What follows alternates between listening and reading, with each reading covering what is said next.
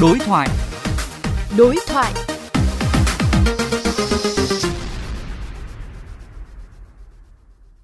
Thưa quý vị và các bạn, gần đây Hà Nội và một số tỉnh thành liên tiếp phát hiện các nhà hàng, quán karaoke mở chui, khách tụ tập hát hò, bài lắc ngay khi dịch bệnh vẫn đang diễn biến phức tạp. Đáng nói, có cơ sở bị xử phạt nhiều lần nhưng vẫn cố tình vi phạm, bất chấp lệnh cấm của địa phương. Hành vi này có thể bị xử lý như thế nào? Phóng viên của kênh VOV Giao thông có cuộc đối thoại cùng với luật sư Phạm Thành Tài, công ty luật Phạm Danh. Mời các bạn cùng lắng nghe. Thưa luật sư Phạm Thành Tài, pháp luật hiện hành quy định như thế nào đối với những hành vi vi phạm vừa nêu?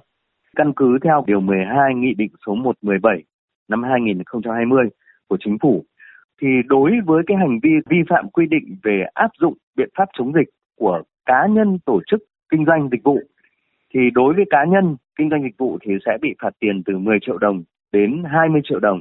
Thế còn đối với tổ chức vi phạm thì sẽ bị xử phạt tiền từ 20 triệu đồng đến 40 triệu đồng.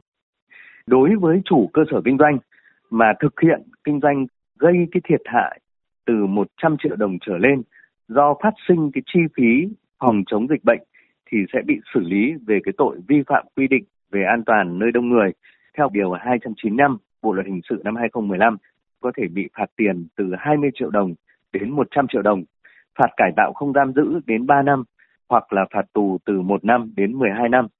Thế còn đối với khách hàng ấy, mà cố tình tụ tập đông người mà gây lây lan dịch bệnh thì có thể bị xử phạt từ 10 triệu đồng đến 20 triệu đồng theo khoản 3 điều 7 của Nghị định 117 năm 2020 của Chính phủ.